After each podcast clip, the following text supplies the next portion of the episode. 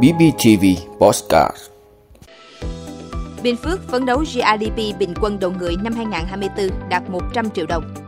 Nhiều địa phương đề xuất bỏ phần thi mô phỏng lái xe đánh đố thí sinh. Cảnh báo chiêu trò lừa đảo làm căn cước công dân gắn chip giả. Nhiều máy chủ Việt Nam có nguy cơ bị đánh cắp thông tin. Tết Nguyên đán trở thành ngày nghỉ lễ của Liên Hợp Quốc. Đó là những thông tin sẽ có trong 5 phút trưa nay, ngày 26 tháng 12 của Bosscat BBTV. Mời quý vị cùng theo dõi. Bình Phước phấn đấu GRDP bình quân đầu người năm 2024 đạt 100 triệu đồng. Thưa quý vị, phấn đấu năm 2024 GRDP bình quân đầu người đạt 100 triệu đồng. Đây là một trong những mục tiêu đáng chú ý của nghị quyết số 21 đã được Hội đồng Nhân dân tỉnh Bình Phước khóa 10 thông qua tại kỳ họp thứ 12 diễn ra ngày 7 và 8 tháng 12 vừa qua. Nghị quyết cùng phấn đấu năm 2024 các chỉ tiêu kinh tế xã hội đều có sự tăng trưởng so với năm 2023. Cụ thể, tổng sản phẩm trên địa bàn tỉnh GRDP tăng 8 đến 8,5% so với năm 2023. Tổng vốn đầu tư toàn xã hội tăng 10%, đạt 38.500 tỷ đồng. Kim ngạch xuất khẩu tăng 9%, đạt 4 tỷ 560 triệu đô la Mỹ. Thu ngân sách tăng hơn 6% với 12.739 tỷ 600 triệu đồng. Thu hút đầu tư trong nước tăng 7,7%, đạt 7.000 tỷ đồng. Thu hút đầu tư nước ngoài FDI 400 triệu đô la Mỹ. Đối với các chỉ tiêu xã hội, phấn đấu số hộ nghèo giảm trong năm là 500 hộ, tỷ lệ thất nghiệp khu vực thành thị duy trì dưới 3%, lao động được giải quyết việc làm tăng gần 5% với 43.000 người. Có thêm 5 xã đạt chuẩn nông thôn mới. Nhiều địa phương đề xuất bỏ phần thi mô phỏng lái xe đánh đố thí sinh. Thưa quý vị, bất cập của phần mềm mô phỏng trong sát hạch lái xe ô tô đã được rất nhiều sở giao thông vận tải các địa phương có ý kiến đề nghị Cục Đường bộ Việt Nam nghiên cứu trong quá trình xây dựng dự thảo thông tư bổ sung sửa đổi quy định về đào tạo sát hạch cấp giấy phép lái xe cơ giới đường bộ. Cụ thể, trong phần góp ý gửi Cục Đường bộ Việt Nam, Sở Giao thông Vận tải tỉnh Quảng Nam nhận định phần mềm mô phỏng các tình huống giao thông nên là công cụ hỗ trợ đào tạo, giúp trang bị kiến thức kỹ năng cho người học vận dụng vào quá trình lái xe sau này. Còn việc đánh giá kỹ năng thực hành lái xe của người học đã được thực hiện ở nội dung sát hạch thực hành lái xe. Vì vậy, Sở Giao thông Vận tải tỉnh Quảng Nam đề xuất xây dựng lại chương trình đào tạo lồng ghép giảm số lượng môn học trùng lẫn, đưa vào chương trình đào tạo môn xử lý tình huống giao thông trên clip mô phỏng để người học làm quen nhưng bỏ quy định phải sát hạch nội dung lý thuyết mô phỏng các tình huống giao thông. Cùng quan điểm, Sở Giao thông Vận tải tỉnh Bình Dương cho rằng các đơn vị cần đánh giá lại tính thực tế và hiệu quả phần thi mô phỏng mang lại, từ đó kết luận có cần thiết duy trì hay không. Sở Giao thông Vận tải thành phố Đà Nẵng cũng có ý kiến có thể đưa vào chương trình đào tạo môn xử lý tình huống giao thông trên clip mô phỏng để người học làm quen, đồng thời đề xuất bỏ quy định phải sát hạch nội dung lý thuyết mô phỏng các tình huống giao thông. Trường hợp không bỏ, Cục Đường bộ Việt Nam cần điều chỉnh lại 120 câu hỏi mô phỏng tình huống và cách chấm điểm cho phù hợp với thực tế. Còn các sở giao thông vận tải Bắc Cạn, Ninh Bình, Tuyên Quang kiến nghị phải thêm phần tính điểm cho các trường hợp xử lý sớm trước khi tình huống xảy ra, đảm bảo tính chính xác công bằng cho người thi.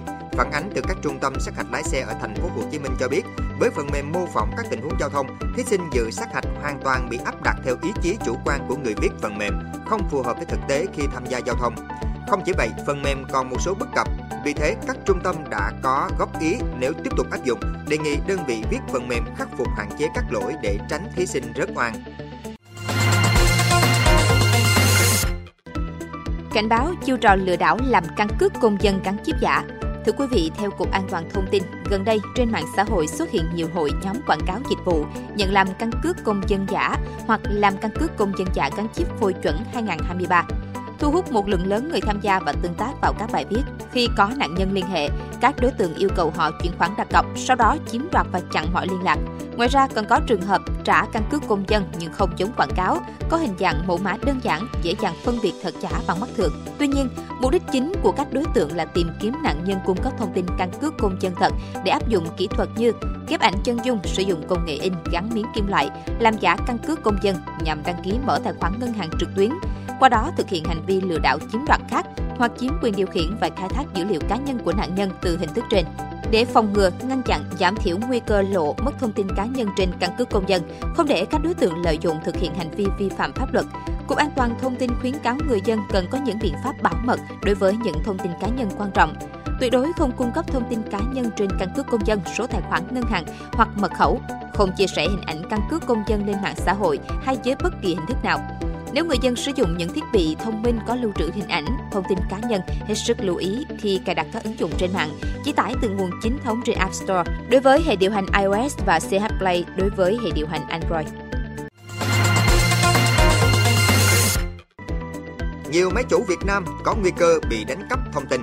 Thưa quý vị, các chuyên gia của BKAV lên tiếng cảnh báo nguy cơ nhiều máy chủ tại Việt Nam bị đánh cắp thông tin sau khi rà soát các máy chủ Linux và phát hiện ra nhiều mẫu virus là biến thể của dòng virus có tên là ELNOS.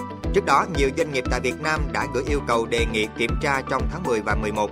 Các hành vi chính của các biến thể ELNOS bao gồm đánh cắp thông tin của máy chủ mà chúng lây nhiễm, chiếm quyền điều khiển, thực thi lệnh từ xa của hacker, biến máy chủ trở thành một bot trong mạng botnet, một mạng lưới của các thiết bị máy tính bị nhiễm phần mềm độc hại và được điều khiển bởi hacker từ xa, tấn công từ chối dịch vụ DDoS để lẩn tránh các công cụ truy quét, virus này ngụy trang và thay thế các công cụ trong hệ thống. Bên cạnh đó, virus còn có khả năng sử dụng nhiều phương pháp khác nhau để tự khởi động cùng hệ thống.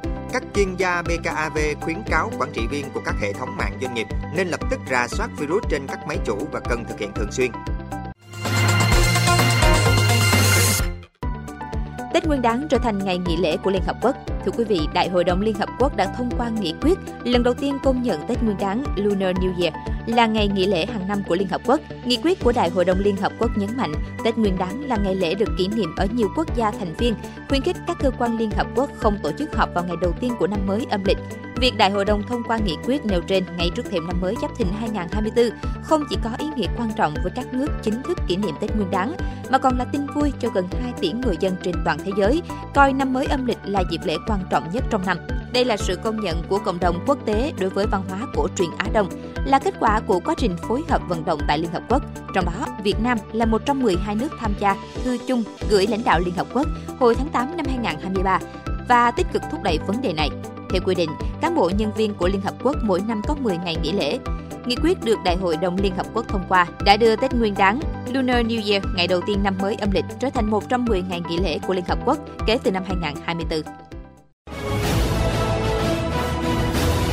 Cảm ơn quý vị đã luôn ủng hộ các chương trình của Đài Phát thanh truyền hình và báo Bình Phước. Nếu có nhu cầu đăng thông tin quảng cáo ra vặt, quý khách hàng vui lòng liên hệ phòng dịch vụ quảng cáo phát hành số điện thoại 02713 887065. BBTV, vì bạn, mỗi ngày.